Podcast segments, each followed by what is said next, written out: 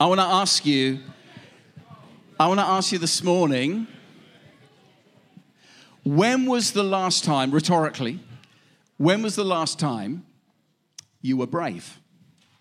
That you were truly courageous, when you felt the fear and you did it anyway? Because, like, we all know that being fearful will, will be the experience of every single person in this room. And most of the time, if we're honest, we don't get a choice about it.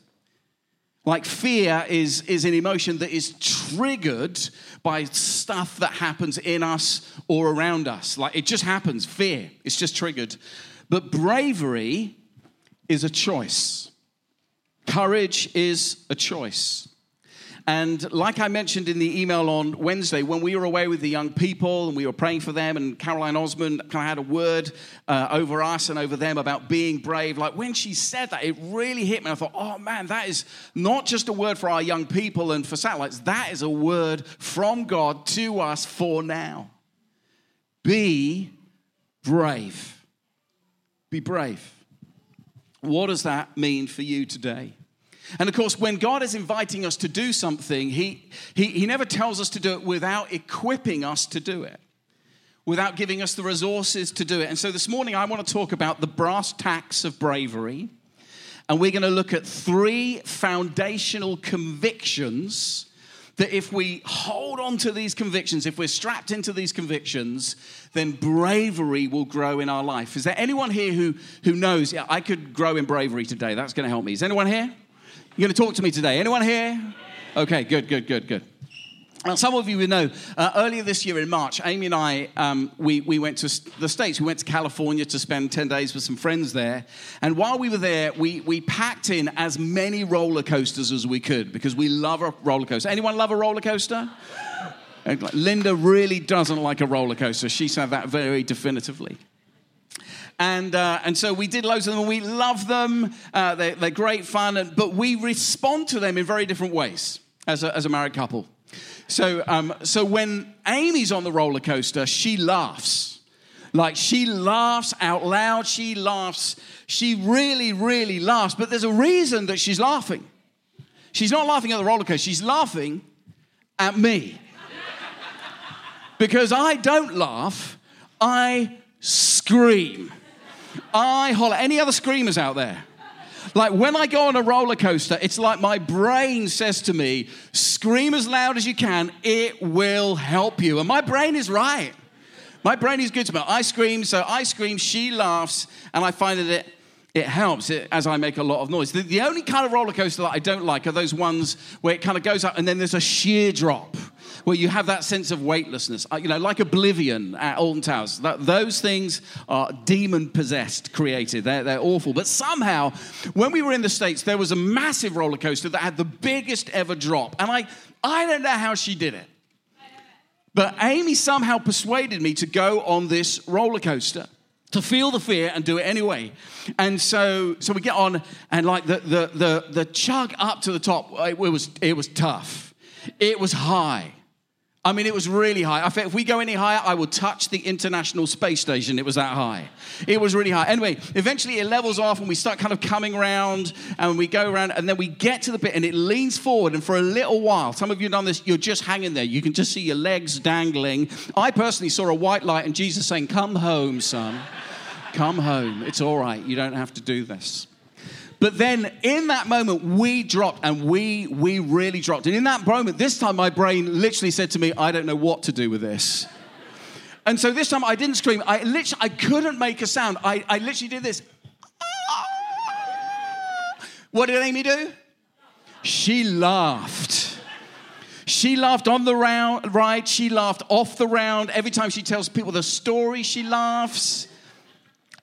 And, uh, but here's, here's the reality, though, in that. Even though, even though it, was a terrifying experience, the truth is, I, I, I, was so strapped into this thing, literally shoulder straps, straps around absolutely everywhere. Uh, and they were tight. I knew I was securely hemmed in. The reality was, I was fine, and I would be fine. So even though, even though emotionally and physically I was having this massive reaction, I thought, I'm going to die, I'm going to die. There was no way I was going to die because I was so tightly strapped in. I really had nothing to fear.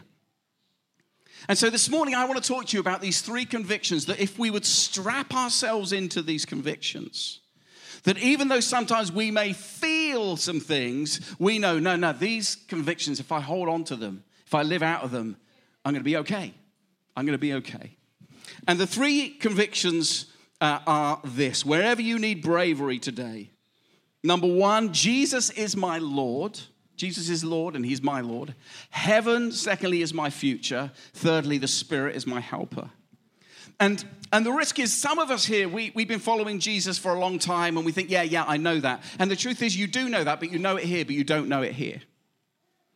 And what I'm always praying is the Holy Spirit will do the work to turn the stuff we know in our head into our heart because that's where we live out of.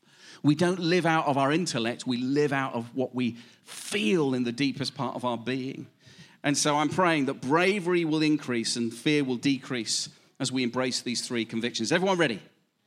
So here we go. Here's, here's, here's the first one. Our first conviction is why are followers of Jesus able to be brave? Because Jesus is Lord. Jesus is my Lord. Basically, we can be brave because we have this deep conviction that Jesus is Lord over all of creation. He is Lord over all of our lives, over every situation that we face, that Jesus is ultimately in charge. That He's ultimately in charge. In, the, in the New Testament, when you see this word Lord, capital L Lord, it's the Greek word kyrios. And it literally means the leader, the ruler, the boss. Jesus is my boss. It means the authority, the final authority. And throughout 2,000 years of Christian history, the thing that separated true followers of Christ from other people who said, I believe in God, is this conviction that sometimes people were burnt at the stake for when they were willing to say, No, Jesus is Lord. Caesar isn't Lord. Money isn't Lord. Jesus is Lord. He is the final authority. In Ephesians chapter 1, 21 to 22, Paul prays this prayer over the church in Ephesus. He says, Jesus is far above any ruler or authority or power or leader or anything else. Someone say, anything else? Not only in this world, but also to the, in the world to come. God has put all things under the authority of Christ and has made Christ head over all things for the benefit of the church. Jesus has authority over everything, all things. He's the final authority. And this is a great challenge to our, our present day self centered, self serving, individualistic culture because the sound of our culture today is no, no, no, no. You are Lord. You are the final authority over your life. You do whatever you want to do. But the scriptures remind us time and time again that we are not smart enough, we're not clever enough to figure out how we can ultimately be the Lord and the Savior of our own lives. We're, we can't be the ruler on the throne, and we, we were never supposed to be. We are fragile and fallen human beings. And so to declare that Jesus is Lord is to humbly and willingly admit that we cannot save ourselves and that we recognize that in every aspect of our lives, we bow to Him, that He is Lord over all financially, emotionally, physically, relationally, vocationally, spiritually, that we need His salvation power, His saving power, His kingdom, which is His rule and reign over all of our lives. That's why these famous verses that Paul writes in Romans chapter 10, verse 9, which often we say are just about people become followers of Jesus for the first time. No, th- this is something that we should be praying every day. He says this Romans 10, verse 9 If you declare with your mouth Jesus is Lord and believe in your heart that God raised him from the dead, you will be saved. If you declare that Jesus is Lord, Jesus is Lord over my finances, so I'm trusting Him to save me in the area of my finances. Jesus is Lord over all my relationships, so I'm trusting Him to save me in the area of my relationships. Jesus is Lord over my physical body, so I trust Him to save me in the area of my physical health. Jesus is Lord over everything. He is ultimately in charge. All authority, Jesus says in Matthew 28, verse 18, has been given to me. Now, there's an important distinction. Some of you are like, okay, really, really? There's an important distinction here to be made between power and authority. Because you, other people, and situations do have power over you. They do, don't they? Like, we've got to admit that. That is the case. You have power over your life. People have power over your life. People can say and do things to hurt and harm you or heal you. And situations have, have power over your life. You are influenced by those things. There are things that have power over all of us. Amy and I came back from Spain on, uh, on Wednesday. We got up um, on Thursday. We had lots of errands to do, and both of our cars had died. Like, what are the chances of that? Both of our cars had died. And like, immediately we were just like, that's not good. And of course, what hits us straight away? Fear. Uh, what, like, how are we going to afford to fix two cars? You know, what's the problem here? And, and, uh, and, and we had to steel ourselves come back from that natural fearful reaction say, No, God, Jesus, if you are ultimately in charge here, then we are looking to you to rescue us, to save us from this. Show us what we need to do. And there were some things we need to do. And anyway, by God's amazing grace, five hours later, both of our cars were fine. It didn't cost us any money, and our mechanic did it for free. That's the goodness of God. Thank you, Jesus. Amen. Now, of course, it doesn't always play out like that. Situation stuff that happens has power over us, but, but God's authority, hear me, friends, God's authority trumps any power. God's authority trumps every power, both earthly power and demonic power. And so, even for our young people today, I, I, I want to say, you know, your A level results, your GCSE results, when you do agree, those things have power and influence over you, but your results do not have the final authority over your life. Like some of you are in a difficult workplace. Your, your boss has some power and, influence over you, but your boss does not have the final authority over your life. Some of us are contending with sickness, like long term sickness. It, of course, it's got power and influence over it, it's, it's difficult, but that sickness does not have the final authority over your life. Like whatever the medical profession saying, we thank God for them. Their word is not the final word over your life the power, the authority of Jesus Christ, Jesus is Lord, has power over all of those things. He's the final authority. And so to declare that Jesus is Lord is to surrender to that final authority and invite Jesus to take care and to take charge of our lives. If we really mean that Jesus is Lord, we invite him to take care and take charge of our lives. That, of course, that doesn't mean we abdicate responsibility. Lord, it's all on you. Of course, we're looking from the wisdom from Scripture, the whisper of the Holy Spirit, as we wrestle with prayer, as we get wisdom from other people. Lord, what's my part in this? What is the wisdom that you're asking me to do when it comes to my relationships and my health and my workplace? It's, it's not all on God, it's just ultimately on God. Do you hear me? There are things that we need to do to cooperate with His Lordship. So our prayer is be Lord over my finances, be Lord over my relationships, be Lord over all things. Jesus is Lord. I want to ask you rhetorically, rhetorically, is Jesus Lord? Is Jesus Lord of your life? Is he the final authority? Do you, do you believe that? And so that what he wants in every part of your life, ultimately, that's what matters because you believe he's the final authority. Our second conviction is that heaven is our future. Heaven is our future. Because a lot of people will understandably say, well, if Jesus is Lord, if he's the final authority, then why doesn't he fix all the brokenness in the world? Why doesn't he end all suffering? And the great news about the biblical story is he has and he will. He has and he will. Because what did I just talk about? The distinction between power authority. Death has power over every single person in this room. Like, unless you're Elijah, like the reality is, or Enoch, the reality is every single person in this room is going to die. I'm not being morbid, that's just, a, it's just 100% reality, isn't it? Like you may be suffering with sickness and we're going to pray and you're healed. We would love that. But one day you will die. We're all going to die unless Jesus comes back first. That is just a reality. But without Jesus, Death doesn't have the power over our lives, it has the authority over our lives without Jesus. But with Jesus, death might have power, but it has no authority over our lives at all. It is not the final word.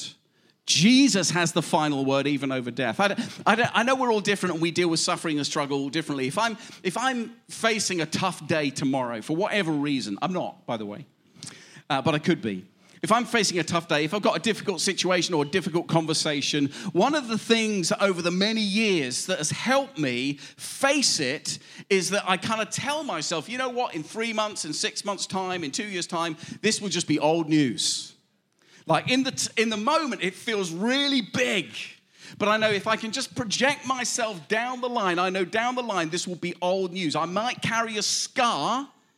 It feels like a wound now, but the wound's healed. I carry a scar, but it's going to be old news. Th- that sense of being in a future space beyond where things are better has been wired into us.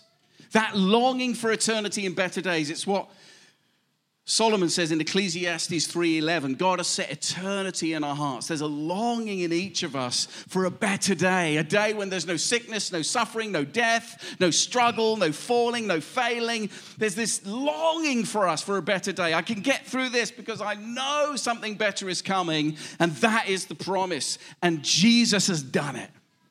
Jesus has done it. This is how John's disciple framed it in Revelation 21 3 to 5. He says, I heard a loud shout from the throne saying, Look, God's home is now amongst his people. He will live with them, and they will be with his people. God himself will be with them. He will wipe every tear from their eyes, and there will be no more death or sorrow or crying or pain. All things are gone forever. And the one sitting on the throne says, Look, I am making everything new. I can be brave today because even in the face of death, even in the face of death, death has been defeated. Death does not get the last say. Jesus has promised new creation. And so, if I've made that declaration, Jesus is Lord, He's Lord of my life. I'm with Team Jesus. I've been adopted into His family. If, if I say yes to that, that I know that when it comes to death, I'm passing through into the best and most brilliant life with Him in new creation forever and ever. Death has indeed lost its sting. Heaven is my future. And I think that the, the challenge for us is, is, I think, particularly in our now culture, everything's about now, now, now, now, now, now. We're living in an immediate gratification moment. We have lost the conviction to live in the light of eternity. To recognize, as the psalmist says, that our life now is but a breath. It's but a breath. And then we'll be with God. And no more suffering, no more struggle. Like if somehow we could get our head around that, even to a small degree, like if Jesus said to, to you, if, if you would have one year of suffering and 99 years of just beauty and perfection, I, like, I wonder rhetorically how you would respond. But then he says, no, no, no, it's better than that. One month, one month of your life of suffering and struggle and turmoil and questions and doubt and fears and worries and all those things, even death. And then 99 years and 11 months of just beauty, wonder, and everything. Would you, would you say yes? If, if Jesus said, no, no, no, it's, it's better than that. One week, one week of struggle and turmoil and pain and agony and not as it should be. But then 99 years, 11 months, and three weeks, just beauty, perfection. Would you say yes? And if he said, no, no, no, it's better than that. It's like one day. Could you endure a day? Could you endure a day for that trade? And then the psalmist says, No, it's better than that, even though we're so living in this now moment. And of course we are, we all are, I am as well. The psalmist says, No, no, no, your life is but a breath. and then you're with him in that wonderful place of freedom and healing. Living in the light of eternity. I can face today, strength for today, the, the hymn writer said, didn't he? Bright hope for tomorrow. I can even look death in the face. And that's why Paul says in Romans chapter 5, 3 to 5, he says, We can rejoice too when we run into problems and trials, for we know that they help us develop endurance. Endurance develops character. Character strengthens our confident hope of salvation.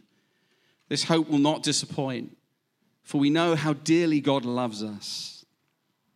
This hope for the future fuels bravery today. You can face the troubles of today because you know, friends, hear me, today is not your destiny. today, what you find yourself in is not your, in your destiny. To grow in bravery, we strap ourselves into the conviction number one Jesus is Lord. Jesus is my Lord. He is ultimately in charge. I'm just going to trust Him in all areas of my life to take charge, to take care of me. And when it comes to that big thing that we face, ultimately, which we'll all be a bit fearful of death itself, we don't even need to fear that because He's broken through. If Jesus is Lord, we get to be part of that new creation, and we should all want to be part of it. If you haven't made that declaration, Jesus is Lord, let me just tell you life, in my experience, both now and who knows in eternity, life without God is hell. Life without God, but life with God is different. And then our final conviction Jesus is my Lord, heaven is my future, the Holy Spirit is my helper. Because let's be real. Like there's a there's risk again. This can be all intellectual rather than truly in the heart. Like I, I know I've just been real with you guys. Like we had a wobble moment this week. We all get wobble moments about various things our work, our relationships, our finances. We have doubt moments. Like we're all human. We battle with some of those things. And, and so, even though we can declare Jesus is Lord and we know that better days are coming, but we're living now in the mess. And that is why, friends, Jesus sent the Holy Spirit to be your helper.